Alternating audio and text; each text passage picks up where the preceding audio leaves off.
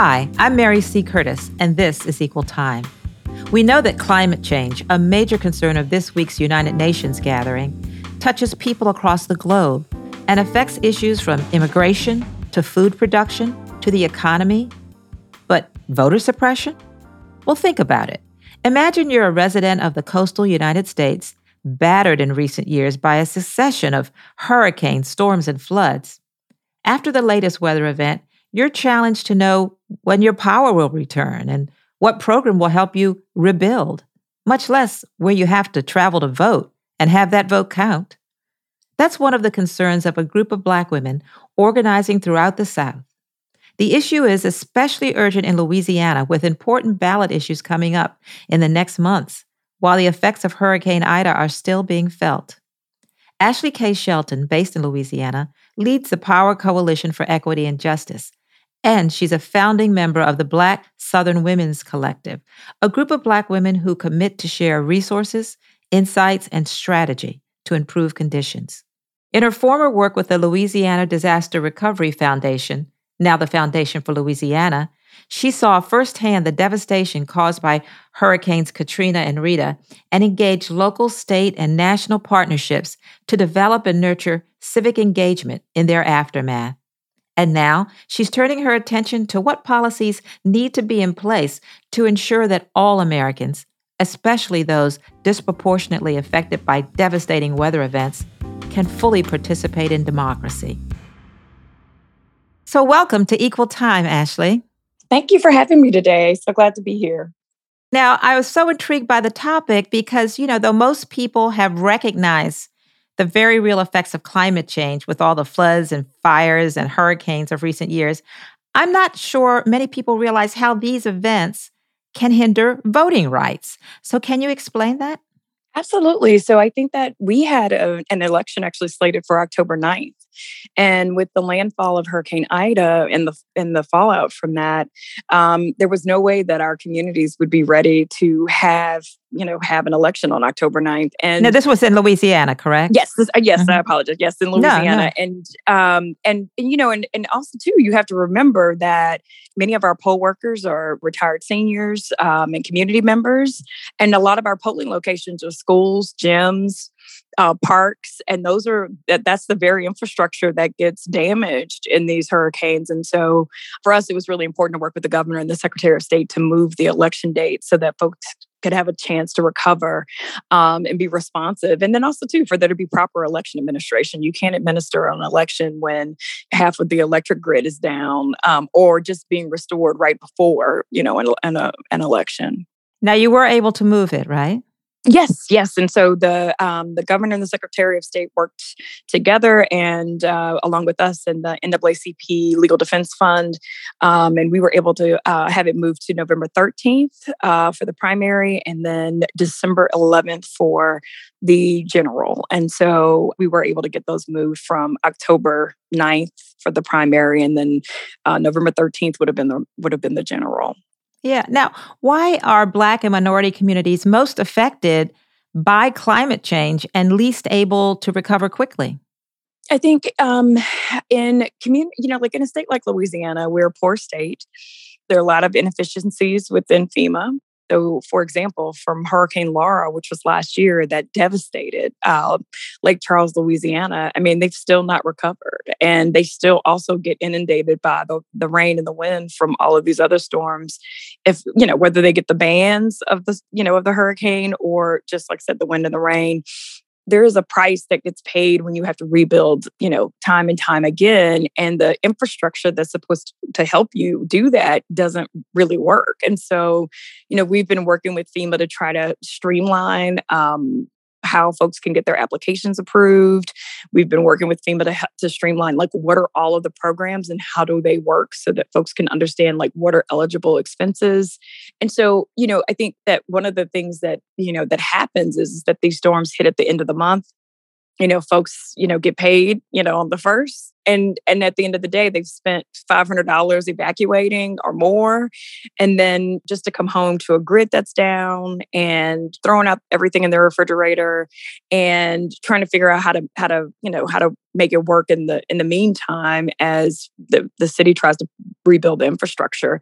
And when you are working class family, poor family, you know, like these, you know, kind of setbacks um, are just so hard to recover from because no matter what, we have folks asking the question so, do I have to pay rent for September since I've pretty much been displaced um, from my apartment and or my, you know, the home that they were renting? Um, also, can I get my deposit back so that I can find additional housing? And so, it's all of these questions that come into play that disproportionately impact communities of color, um, given they were already dealing with a, a number of different circumstances um, to begin with, and whether that's black women making 48 cents on the dollar of you know of of of, of their white male counterparts to the impacts of the pandemic that you know i remind folks of just a week before hurricane ida you know we had seen the largest number of cases since the pandemic started in louisiana as well as the largest number of deaths um, you know in our state. And so you know these are just compounded traumas that um, you know that keep impacting people and in, in particular communities of color um, who typically don't have the space to um, to lose five hundred dollars evacuating, um, then to, then to turn around and find out if your home was damaged, um, that maybe the FEMA will not cover those expenses. But if you know, what are you? I mean, you know, who can survive in a? It was the hottest week in in Louisiana. It's like eighty percent humidity like 90 plus degrees every single day and you know that's you can't live in a dwelling under the in those kind of extreme temperatures oh yeah and while you're worrying about all of that you have to then figure out where you're going to vote will your vote count i i want to ask you do you think it's a coincidence that these voting laws that seem to restrict voting among certain populations are popping up in states across the country and they're being challenged as well that seem to affect the same communities that are disproportionately affected by climate change? I don't think it's a coincidence. I think it is uh, very much so um, part of just the ongoing attempt, I think, to just, you know, kind of neuter the voices of voters of color across this country. And I think Louisiana, interestingly enough, we were able to actually win some voting rights laws that actually were progressive, that did expand early voting by three days for presidential elections and extended the time in the in the voting booth. But you know but ultimately what we know is is that every year we're you know our election protection program is auditing you know how many voting locations are moved or closed in black communities versus other communities right? How many um you know like where is the information to help people understand where their new polling location will be?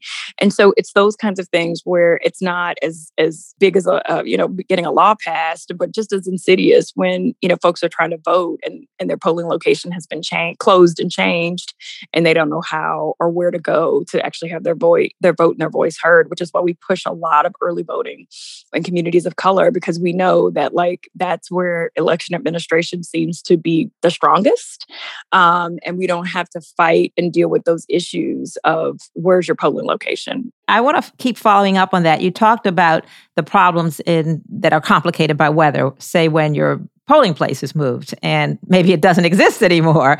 Um, and I would like to dig a little deeper on how weather conditions and climate can affect other issues of voting, like uh, transportation to polling places, like uh, the availability of absentee ballots. And what are some of the other areas that we can connect both of those issues, voting and uncertain weather conditions? Again, it, it's all in the details. So, many people are what what we call constructively displaced and so if you're in mississippi with your sister because your you know community was you know decimated by this hurricane for you know 2 to 3 weeks you return home or you can't return home, then, you know, in Louisiana, when you request an absentee ballot, they want to send it to your Louisiana address. And what's real is, is that we have to start um, respecting um, the realities of climate change and allow people to request a ballot for you know from wherever they're constructively displaced to versus you know just saying that like well let me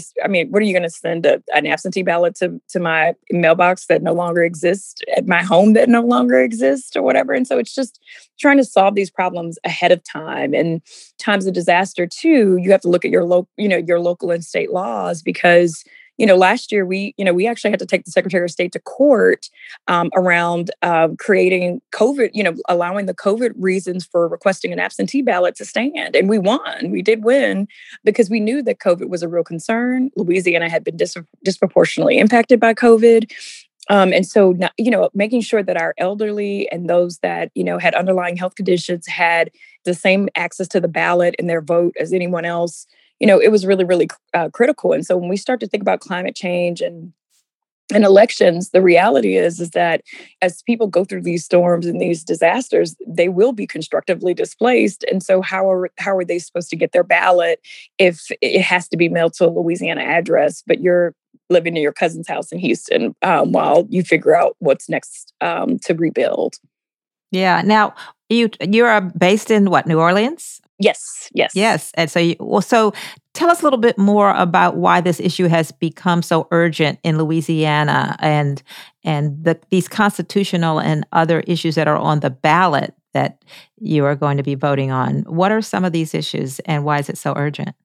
It's always urgent when it's about voice and vote and power um, and who has it and who doesn't, right? And um, this election season in Louisiana, New Orleans is the only parish in the state of Louisiana. We have parishes instead of counties, but um, it's the only parish that has anything else on the ballot of, you know, substantial other than these constitutional amendments. So the state of Louisiana, all 64 parishes will have to vote on four constitutional amendments. One of one which is a tax swap that, um, you know, seems like it's providing a tax cut to everyone, but it really is providing a deep tax cut to the rich. There's another amendment that looks at preempting local um, power around sales tax and how the municipalities work with the state around getting them their sales tax re- revenue which seeks really to just debase the power of you know our major metros that are um, that are currently all led by African American leaders. And so, one, you know, they were able to get these amendments on the ballot when there's nothing else really. There's no other reason for folks to turn out unless you're in New Orleans. Baton Rouge does have a judicial um, race and a few things on the ballot. Shreveport does have something on the ballot for the general, but not the primary so it's hard you know like so for those of us that do voter engagement it's you know it's really hard to get folks to focus on this. And then when you when you add a disaster um, it just compounds that with an exponent right? Like it's it's really difficult to to move folks to vote um, when their lives are in disarray and and they're reeling from any number of problems that come from you know being displaced by disaster. And so for us, we've been doing a lot of disaster recovery. You know, we we moved about $150,000 in the first nine days following the storm to provide direct cash assistance and support um, to those impacted by the storm. We've then moved an additional $50,000 to communities uh, along the river parishes that, that took a direct hit from Hurricane Ida. And then for the next two weekends, we're going to be doing um, what we're calling a rebuildathon, where we're you know coordinating volunteers um, to be able to work across the impacted areas to do everything from debris removal and um, what we call mucking and gutting of homes to tarps and and other things uh, for some of our some of our more um, experienced um, you know folks in Louisiana that you know because of disasters you do get good at some things, right? Uh, yeah, unfortunately. Now, Ashley, you're you're telling me a lot of what you uh, and your organizations are doing, but it seems that you would maybe want government to be more responsive uh, and look at these needs as well. So, what needs to be done to, that you think in the way of policy and practices? Both on the challenge of climate change and this issue of voting rights and how they intersect. I think it's a couple of things. Um, you know, I've I've had um, you know the the you know the experience of serving the people of Louisiana for you know through multiple storms, Katrina, Rita, Gustav, Ike, um, the BP oil spill as well. And oh my goodness, um, Ashley, know, you've been busy. I know. Well, you know, the BP oil spill happened on my birthday, and I, I, took it as a sign that maybe I needed to not live in a disaster paradigm any longer. so, um, but I, but but in that time, you know, what you learn is that one, we need the federal government to fix the Stafford Act. The Stafford Act, you know, is the kind of the governing document of disaster response and how FEMA then you know rolls out their response. Um, and there there are several provisions within the Stafford Act that make it really difficult to fully recover communities after storms. How so? Um, for for example, like how certain dollars can be spent. For I'll give you another interesting example. So once a de- uh, once a, a, declaration of disaster has been made, um, and they they have to you know list out the parishes and or counties that are included within that declaration. It it stands right like it, it, it that that is that is all that can be included.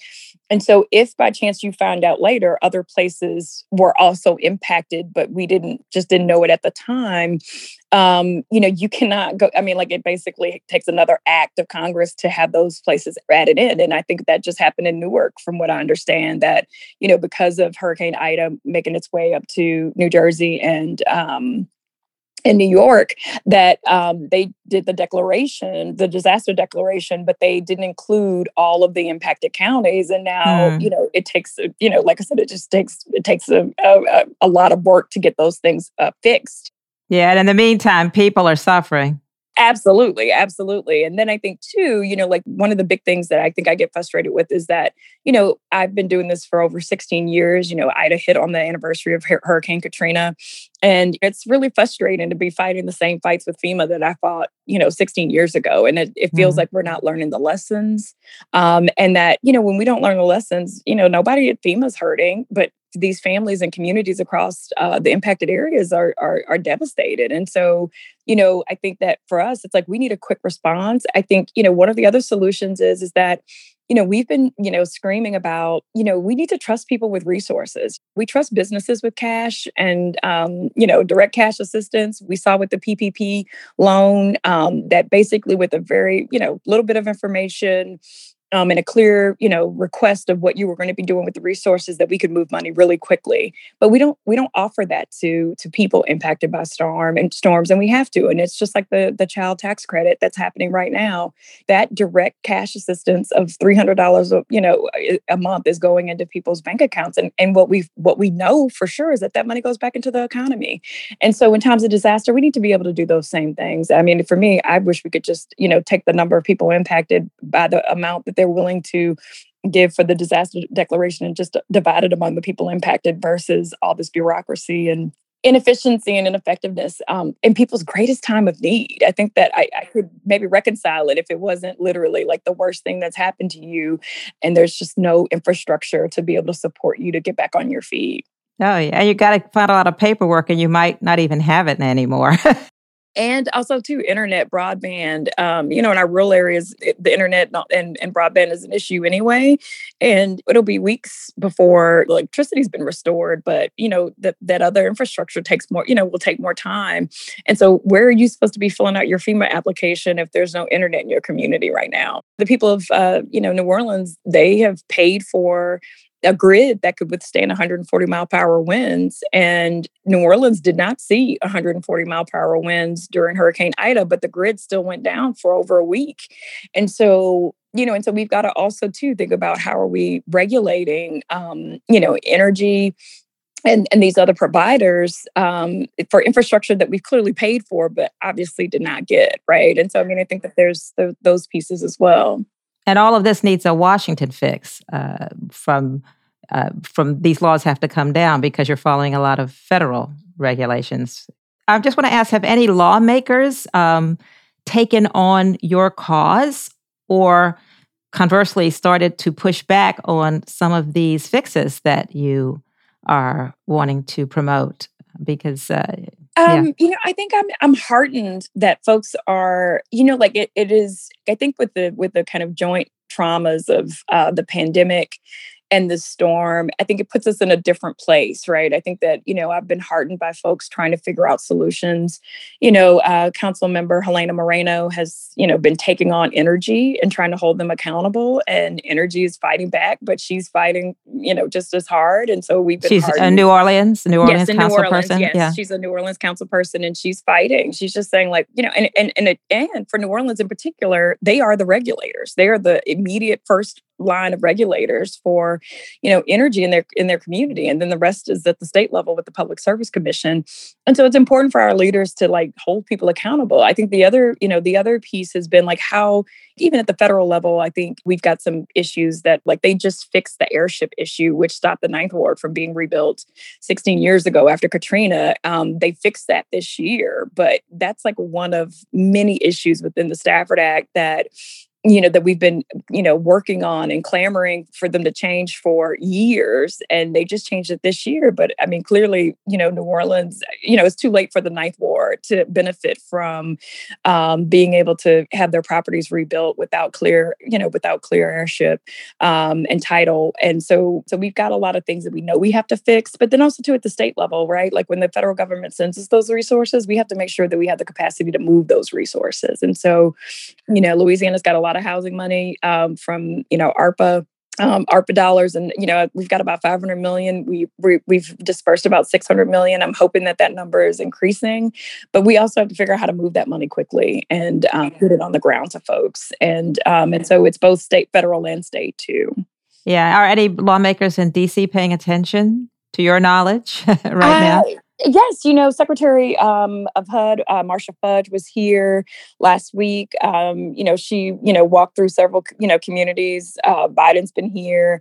Um, you know, Troy Carter, who is our newest uh, representative, he, um, you know, he um, took Cedric Richmond's um, district when he when he moved to Washington to work for President Biden, and you know, like they've been working on it, and so there's, you know, we're hoping that there will be legislation that's put forward um, we, you know, we're, you know, um, you know, slated to also talk to Cedric about Cedric Richmond about what are how do we address these issues once and for all. I mean, it's 16 years after the fact, and yeah, um, people are being hurt in the same ways that they've always been hurt by inefficiencies and ineffectiveness, you know, the ineffectiveness of government, and it just it it's you know, and with the with the compounded issue of the pandemic and what it's done to you know our families and our economies it just it, it it's too much. And i think that that's the one other piece around you know the voting piece that i will also lift up is that you know i think people are, are are, more in tuned than they've ever been about how their vote and their voice matter because these elected officials are determined sorry excuse me are determining whether or not you have access to health care whether you're safe at your job, whether your children are safe at school. Um, you know, like I think that before there was an apathy that got fueled by whether or not folks moved. And now I think that people are more and more clear that like we've got to get involved in who our leaders are because they are determining our our you know our our safety and our lives and and and our quality of life you know quite simply and we have the for the whole country the midterms uh, coming up next year, which you know could determine the makeup and the control of the House, the Senate, and so much more on the agenda, the president's agenda, whether it will or will not be passed. So uh, you would probably have to put some of these fixes in now. Absolutely. Yeah, we are working with legislators right now because currently Louisiana law requires that the you know the House and the Senate get together to put together an emergency plan uh, for election administration um, in times of disaster. And and what we've been saying is that that's who has we don't have time for that, right? Like we don't have time um, to try to convene folks that maybe may or may not be impacted by the storm or whatever the disaster disaster is. You know, we need to have laws on the books that trigger uh, you know, an emergency election administration plan. And so we are working with legislators right now um, to have that slated for um, our regular session in March of 2022. I, I want to ask you: Is is there a question uh, that I have not asked you, Ashley, that I should have because you still have some message you want to communicate and some things to say? You know, and I think we touched on it a little bit is that like, you know, this isn't just a Louisiana problem or a coastal problem. I mean, it's a problem that that faces all of us. And um, you know, and I think that um again, it, it on the surface it doesn't seem like it's a big deal or that there's any malicious intent around, you know, stopping or giving giving folks access to their vote. But what we do know is is that um, is that it does indeed, you know, keep people from their vote. Um, you know, like even these constitutional amendments that are on our ballot, um, it was done because there was, you know, like they knew that there was not really any reason for folks to turn out other than to, you know, vote on these constitutional amendments. And now that's further exacerbated by a storm, right? And so, you know, at the end of the day, it just makes those it, it makes the job of those of us that, you know, that work to do voter engagement and um, and and and increase turnout and participation in these elections it makes our job so much harder. And so I think, you know, for me, it's just like, you know, it's not just us, right? It's, it's, this is a problem that we have to um, recognize and address as a country. Um, and ensure ensuring that folks have their you know their their their vote and their voice. And I think that um, you know we are starting to see the ways in which it you know it pops up, whether it's you know intention. You know, it, like I said, no one wants to apply malicious intent, but certainly feels like it's there. And I think for those of us that do this work every day, um, you know, you get a little frustrated, but um, but again, you know, like you know, you know, I think as much as you know, we, are fighting hard and, and we're winning. You know, like uh, you know, like I said, we did expand voting rights, unlike many other places in the country in the deep south. Um, um, and then you know, the governor also vetoed several um, more hurtful pieces of legislation here in Louisiana, and so you know, the work, um, you know, we just continue to fight and continue to do the work, but that you know, we do need some federal fixes, and we need to acknowledge that climate change is is real and that it is um, having an impact on on everything our families our children our homes um, and and what that means when you have another crisis like a pandemic um, you know also happening in the background. Oh yeah. I was going to say you have to vote uh, neither rain nor sleet nor gloom of night, uh, which is to borrow the post office's uh, slogan. But then even the post office's delivery of is affected it's true. by. it's, it's true. Oh my gosh! I mean, New Orleans is, has just started to get regular mail again, and it's been a couple of weeks since Ida, and so um, and so it's just real issues. I mean, we've been trying to get supplies in um, you know, to be able to help and, and, and support communities. And so we've just been we've been shipping everything to Baton Rouge because if we ship it to New Orleans, it takes you know uh, two additional weeks uh, for us to receive it. Yeah. I want to thank you, Ashley, Ashley Shelton, Ashley K. Shelton, for coming on Equal Time and helping our listeners make that connection on how climate change affects a lot of things, including whether your voice and your vote counts. Thank you again for appearing on Equal Time. Thank you for having me.